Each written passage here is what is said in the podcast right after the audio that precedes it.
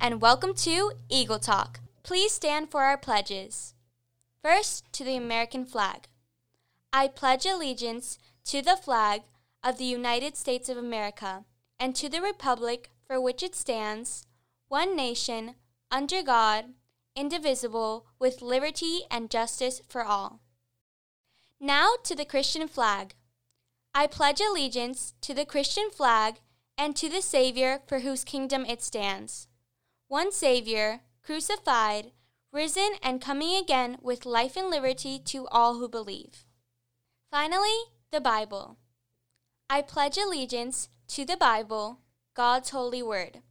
I will make it a lamp unto my feet and a light unto my path. I will hide its words in my heart that I might not sin against God. Thank you. You may be seated. This is your host, Fabiola Comas, ready to share the news of the day.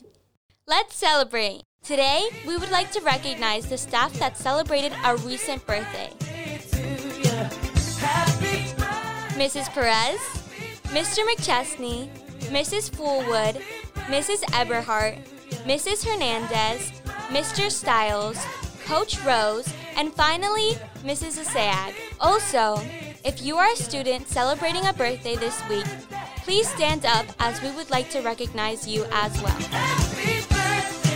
On behalf of all the WCA family, we wish you a year of health, love, and wisdom. To continue the celebration mode, I want to dedicate the next few seconds to give a shout out. This shout out goes to Mr. Howell, Miss Cruz, Mrs. Benedict, and Miss Del Pozo for making this podcast a reality. Thank you all for dedicating your time to doing this.